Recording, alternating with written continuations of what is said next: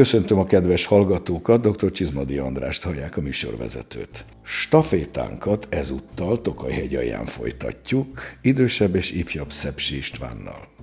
Egy személyes élménnyel kell kezdenem. A 90-es évek közepe táján járunk, az eredeti Rohály Gábor által alapított Borkorégium kezdeti szakaszában.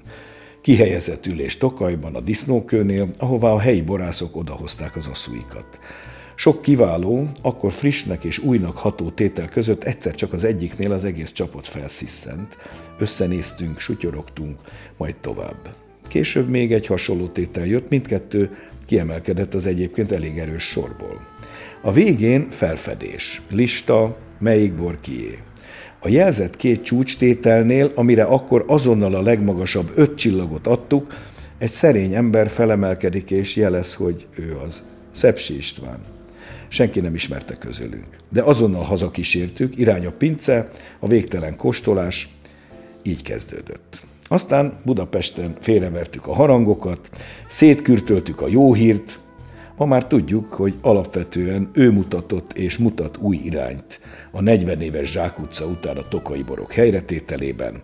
Őt követik a legtöbben, legnagyobb részt általa helyeződik vissza a tokai a világ bortérképére. 50 éve szőlészkedik és borászkodik, mindent, vagy majdnem mindent tud Tokajról, különösen Mád és környékéről, a vulkánokról, a talajokról, ásványokról, dűlőkről és parcellákról. Feltartóztathatatlanul járja maga kijelölte utat a tökéletesedés felé. A 90-es években szinte csak csúcsaszukat készített, míg nem az a 2000-es úrágya száraz furmint megszületett, és jelentős, mondhatni pálfordulást hozott nála. Innentől a dűlők egyedi száraz furmintjai kerültek előtérbe. 15. 16. generáció a borvidéken? A ma híres Szepsi Lackó Máté távoli rokona. Már a minden lehetséges fontos díjat megkapott. 2001-ben évborásza, 2009-ben a borászok borásza. 2013-ban Les Seigneurs du Vin tagjai a bor nagyurai közé választották, ami óriási presztízsű.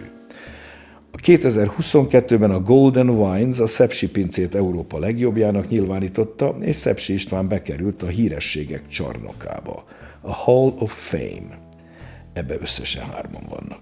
Ez több, mint boroszkár. 52 hektár mádon és a környező településeken, teljes egészében családi vállalkozás. István fia, Gabriella és Kinga lányai is részt vesznek a munkában. De a részleteket mondják el majd ők maguk. Tartsanak velünk, szabadítsuk ki a szellemet a legnemesebb szepsi palackokból.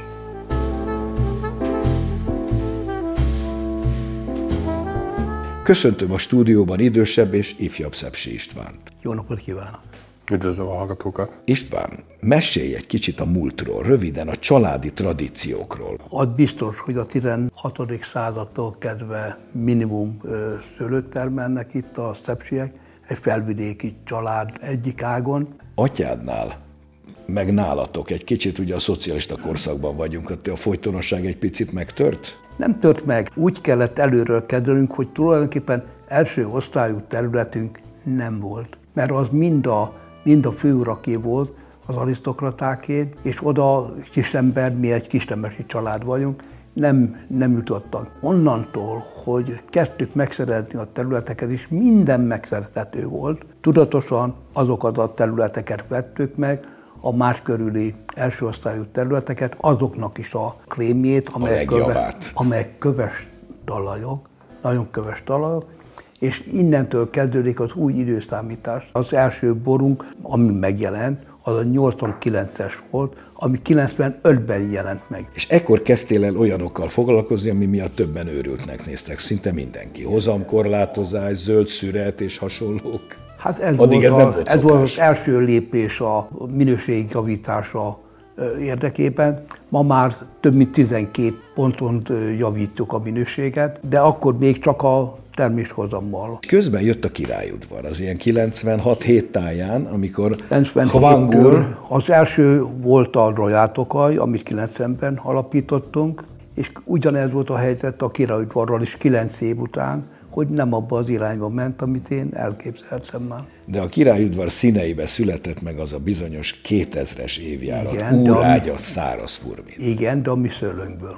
És tulajdonképpen egy alapbornak szántuk azt a tételt. Aszúhoz. Aszúhoz alapborként. De csak, túl jó lett. Csak utána kóstolták a, a sokan, és, és megállapították, hogy ilyet még nem ittak. És ez megváltoztatta az egész szemléletünket a száraz borok irányában, mert megelőzően, mint mondtam, nem akartunk száraz borokból. Mindig volt száraz borunk, de a turisták számára. Tehát mint nagy bort, nagy bort nem jött számításba. A királyudvar alatti időben közben fokozatosan növelted a saját birtokot, ha jól emlékszünk. Persze, ugye? hát ez természetes. Gondolom minden pénzt beleforgattál dűlőkbe. A, és nagy, a nagy pénz az a 96-os haszúból jött, amikor senkinek nem volt haszúja, és a 99-es küvéből, ami 2000-től került a piacra, és onnantól megsokszorozódott a bevételünk, és minden pénzt a szőlőbe tettünk. István pedig közben cseperedett, igaz? Belenőtt a szőlőbe.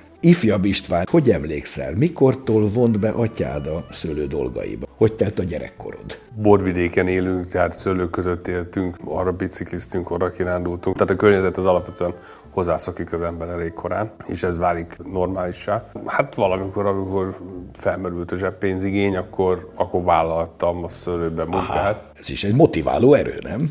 Hát úgy is kapott volna a pénzt, de... Úgy is kapott volna, de így jobban vette így ki jobban vette ki Jó, értem. A következőkben hallgassuk meg dr. Mészáros Gabriellát, nemzetközi borakadémikust a Szepsi családról és működéséről.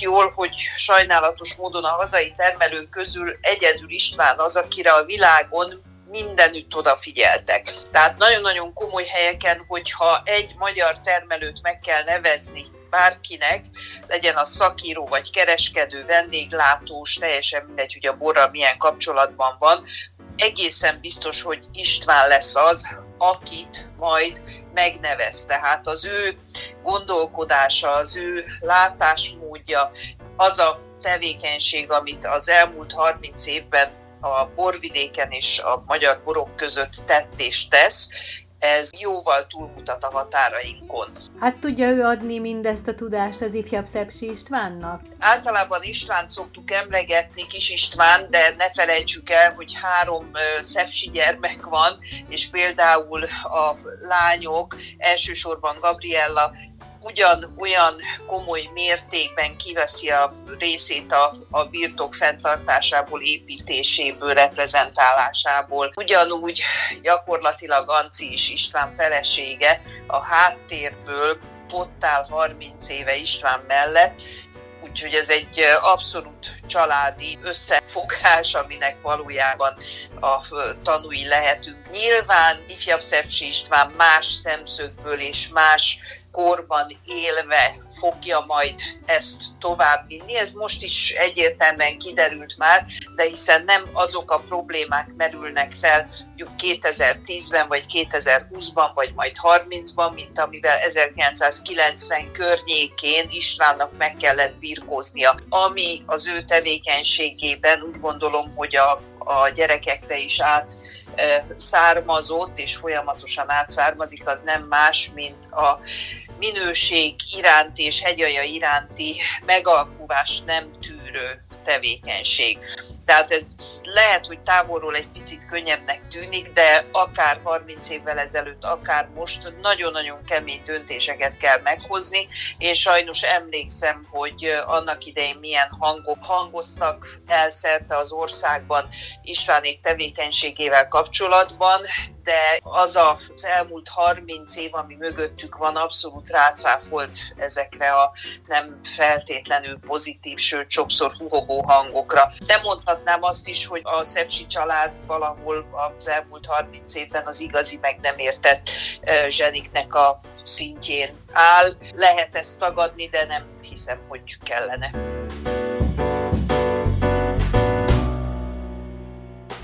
István, beszéljünk most rólad, az ifjabbról, a tanulmányaidról. Sárospatokon tanultam, mint a családnak szinte minden tagja, a református kollégium gimnáziumában. Már utána a Kertészeti Egyetemre jelentkeztem, és ott élelmiszermérnökként végeztem. Nem is szőlésborász szakon?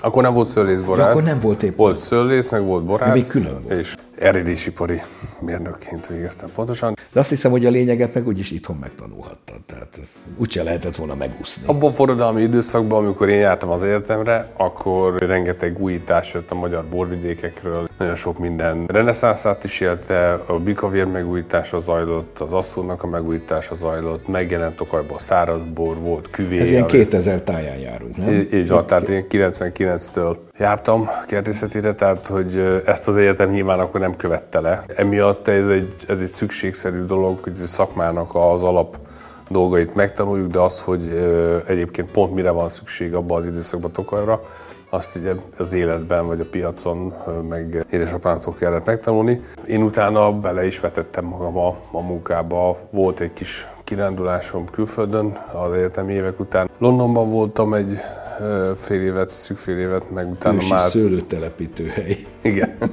De nem, egy nagyon-nagyon fontos Viszont tapasztalat volt, mert hogy kereskedelembe láttam bele, tehát az a fajta kereskedelmi kultúra, ami egyébként magas minőségű borra épül, az, az akkor itthon nem volt tanulható. Mikortól kapcsolódtál be a családi pincészet életébe aktívan? Ahogy külföldről hazajöttem, onnantól folyamatosan. Hányba járunk? Ez 2005.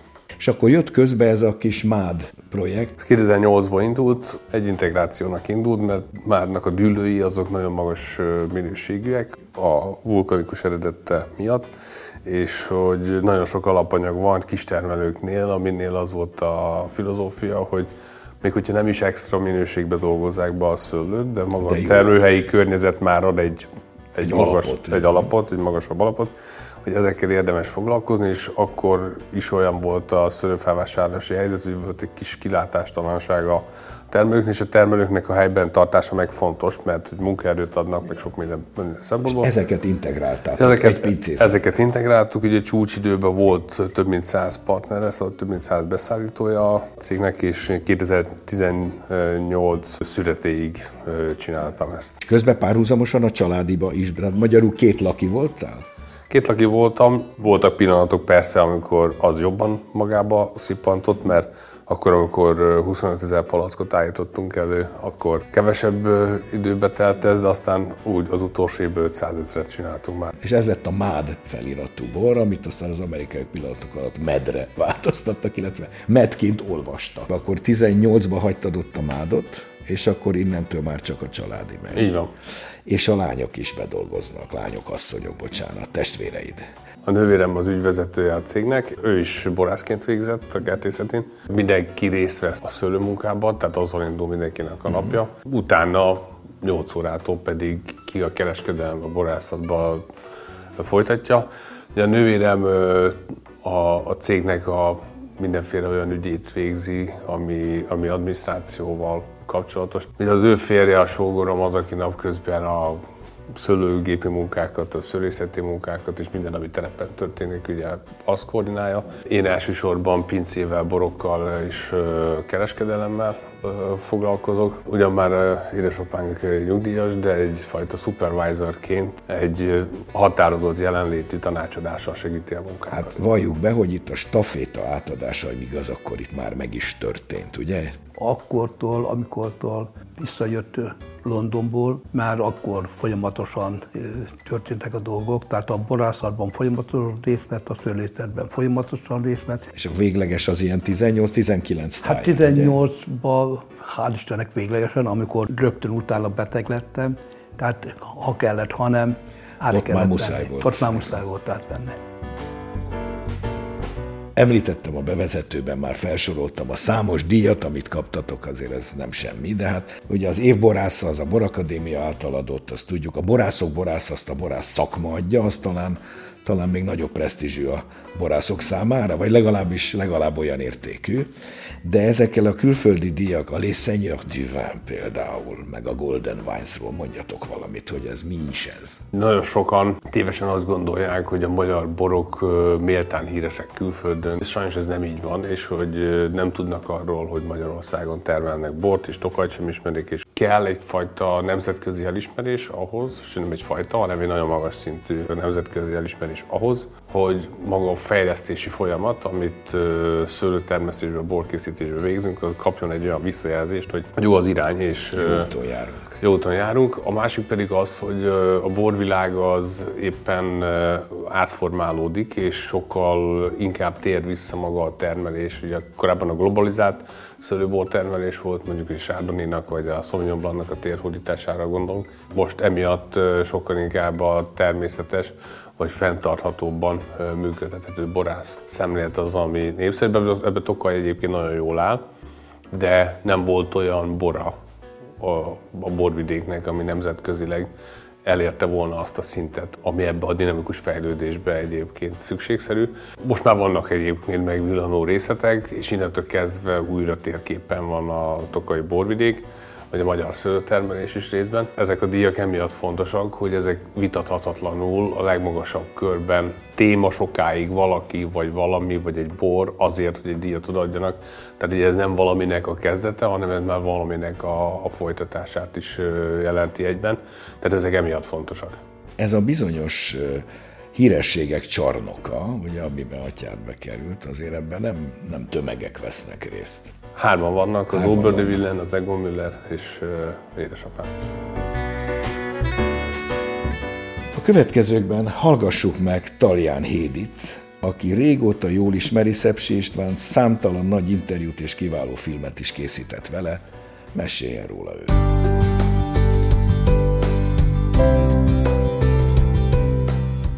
Amikor a királyudvar pincéjében ketten ültünk, beszélgettünk, és a magyarságról kérdeztem, és könyvbe lábad szemmel néztünk egymásra. Hát ez egy húsz éves történet. A magyarság iránt érzett lelki elköteleződésünk az egyik, ami ilyen formán összekötött bennünket, és ami megszült végül mostanra már egy kötetnyi interjút, amit én készítettem vele, és természetesen a Szeretet, mint tőke című portréfilmet, amit ugye róla készítettem Tóth Gábor alkotótársammal. Mi az, amit a filmedben is elmondasz róla, a filozófiájáról? Ő a Tokajhoz, születési helyéhez és Magyarországhoz való ragaszkodása azt hiszem az egyik legfontosabb dolog, és hogy ezt az örökséget, amit hosszú-hosszú generációk óta örököl és visz tovább, szembe megy az uralkodó trendeknek.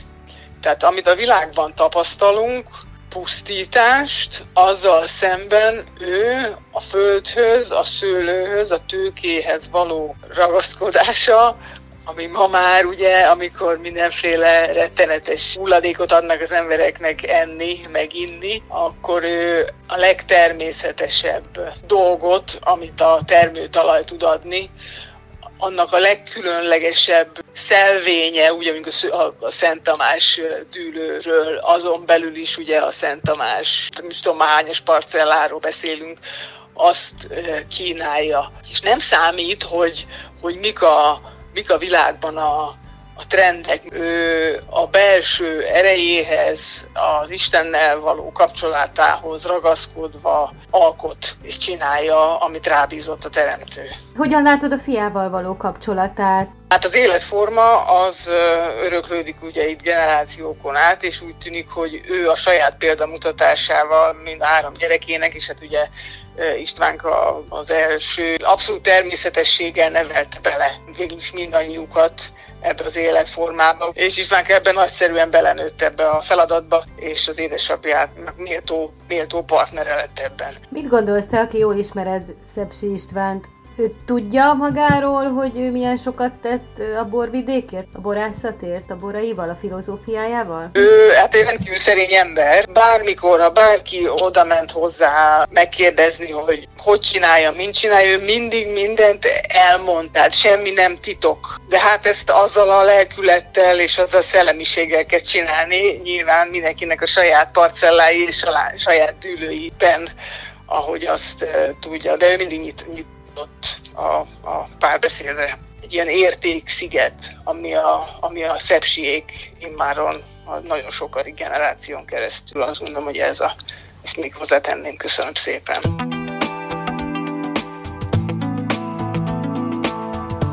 A szepsi féle termőhely filozófiáról szeretnénk egy pár gondolatot hallani. 1998-ra datálódik, amikor is az első urágya parcellát megszereztük.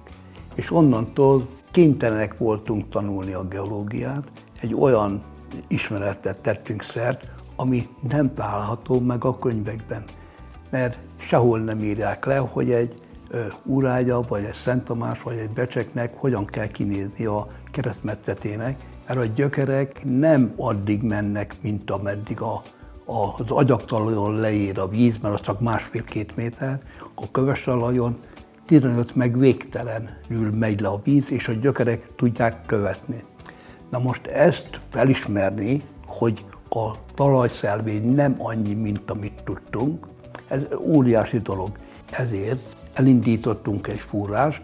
Mélyfúrás. Mélyfúrásokat, nem egyet, 20 méterig fúrtunk a legjobb dűlőkben, Miután már megtapasztaltuk, hogy az egy szenzációs terület, de a különböző színeződések a három dűlőben, a Becsken, a Szent Tamástól és az Úráján mennyire mások. És hogyha 10 méterre más, másik fúrást csinálunk, 10 méterretől, akkor teljesen más Még eredmény. akkor is más Akkor is más eredmény. Tehát a dűlőn belül Tehát, is különbözőek a talajrétegek. Ez a sok, sokszínűség nem a vulkánnak tudható be, hanem a hidrotermális átalakulásnak, ami egy forróvizes átalakulás, amit, ami akár 5 méteren, 10 méterenként is más ásványokat kreált a, a földpártból, kaolin, illit, montmolilonit, bentonit, enzol, zeolit, különböző arányokban és különböző mértékben vesznek részt a kőzetnek a felépítésében. Ezek adják a különböző ízeket. Amit a szőlő gyökér fölküld aztán a bogyóba. Fel tud venni, és még egy, hogy a forróvíz alulról jött felfelé, és az is hozott magával elemeket a sokkal mélyebb rétegekből, tehát mint egy liftezte az elemeket felfelé. Na most erre rájönni, ez egy olyan egerfelő felismerés, ilyen a világon nincs. Az, hogy a, ebben a sok-sok-sok vulkánban 418 gyűlő van Tokajban, és ebből 52 az első osztályú, és ebből 11 van más környékén, illetve táján, amit mi kezelünk a legjobb helyeken. Ilyen gyakorlatilag nem létezik a világon. 22 évet csináljuk a furmi szelekciót, és ültetjük, de ezek még nem nőttek abba a korba bele, Olyan mélyre. hogy 40, 50, 70 éves szőlők gyökerei.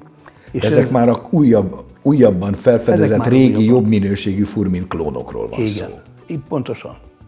Na most a, mi volt a különbség? A különbség az volt, hogy a szocialista időkben csak a nagyfürtű. A nagyfürtű tömegtermő, tömegtermő bőtermő. Bőven, bő. Na most és ezzel, nem az ezzel is lehet minőséget. minőséget termelni, nem azt jelenti, csak nagyon le kell tenni a hozamot. Nagyon radikálisan. Nagyon radikálisan. És a kis fürtűek, kisebb fürtűek, mert nem olyan kicsiek, azok pedig eleve tudják ezt a koncentrációt.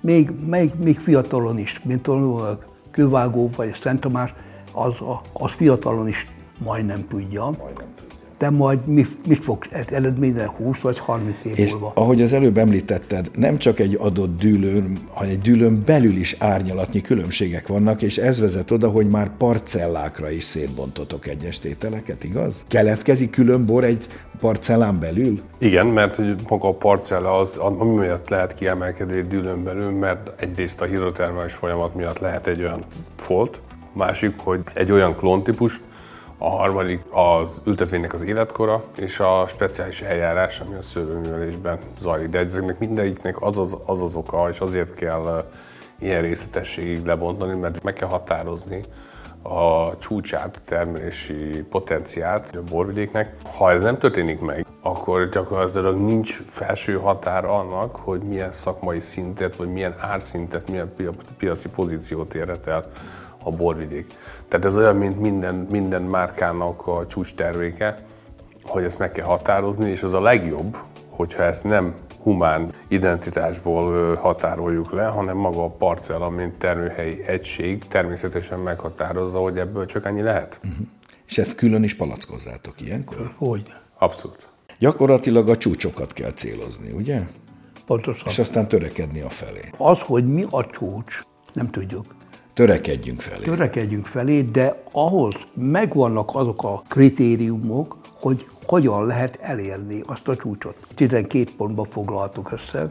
Hányadik pontnál tartotok? Mind a 12-t alkalmazok már, de még nem tökéletesen. Például a kor az olyan dolog, hogy az folyamatosan nő, és a, minden évben egy nagyobb gyökértömeg lát el egy ugyanolyan vagy csökkenő termésmennyiséget. Be lehet látni, hogy, a, hogy ez évente... Ahogy nő, akkor egyre jobb. Ha tömegtermők, ha tömegtermelünk, akkor nem nő a gyökér. Mert amíg a pürtnek szüksége van szerves tápanyagra, addig nem engedi tovább a gyökerek felé a tápanyagot. Milyen fontos összefüggés. Ez rengeteg dolog.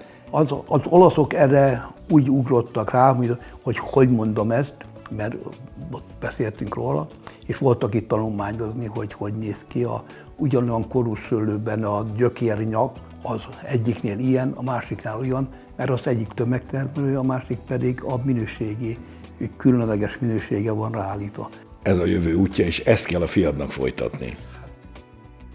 Folytatni, hát csinálni, mert, mert folyamatosan csináltuk, tehát 2006-tól a parcella fogalom egyáltalán felmerült, onnantól folyamatosan együtt vettünk részt ebben a dologban. Nem csak itt, hanem a Szent Tamásnál is csinálták, csinálták a parcella borokat. Tehát már akkor a kedves hallgató kedvére a parcella a dűlőn belüli alegységet jelenti. Tehát a dűlőnek egy külön egységesnek tűnő részét. Ami geológia teljesen más. Csak furmit lehet, és a furmitnak is lehetőleg olyan álfajai, olyan amelyek kisebb, kisebb fürtőklónok. István, szeretném zárszónak azt kérdezni, mit tartasz a legfőbb átadandó dolognak a gyermekeidnek, és gondolom tovább az unokáidnak, mert hogy ők is már jelen vannak. Hogy higgyenek a tokai teroár nagyszerűségében, és egyáltalán higgyenek a mindenhatóban, hogy ez megsegíti a munkájukat, és tovább tudják vinni a dolgot. Akkor is, ha nehézségek támadnak. Köszönöm szépen a beszélgetést. Köszönjük mi is.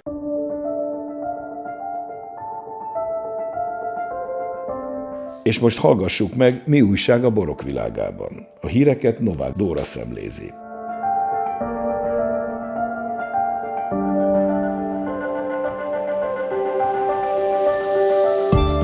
Idén április 14-e és 17-e között kerül sor Veronában az 56. Vinitalire. Ebben az évben 18 kiállítói csarnok, több mint 4100 portermelő cég és 5 nagy tématerület várja az érdeklődőket.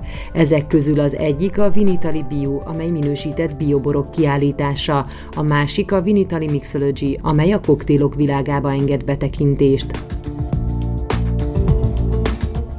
Balatoni borokat és hegyborokat értékeltek ismert balatoni borászok Szent Antalfán a Dobosi Birtok Központban.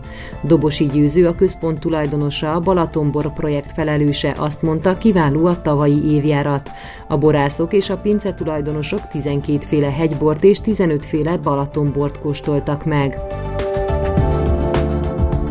Új borászati intézet alakult a Tokaj hegyalja Egyetemen. Az eddig tanszékként működő szőlészeti és borászati tudományterület önálló intézet keretei között folytatja kutatói és oktatói munkáját. A Matthias nevet viselő intézet kiemelt feladata a többi között a gyakorlatorientált szőlészborász képzés korszerűsítése, nemzetközi beágyazottságának elősegítése, valamint összekapcsolása modern gazdasági és turisztikai célokkal.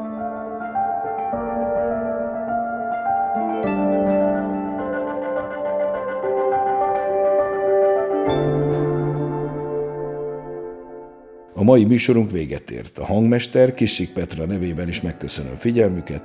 Szép napot, jó borokat, a legjobb szepsi borokat kívánunk. Dr. Csizmadi Andrást hallották.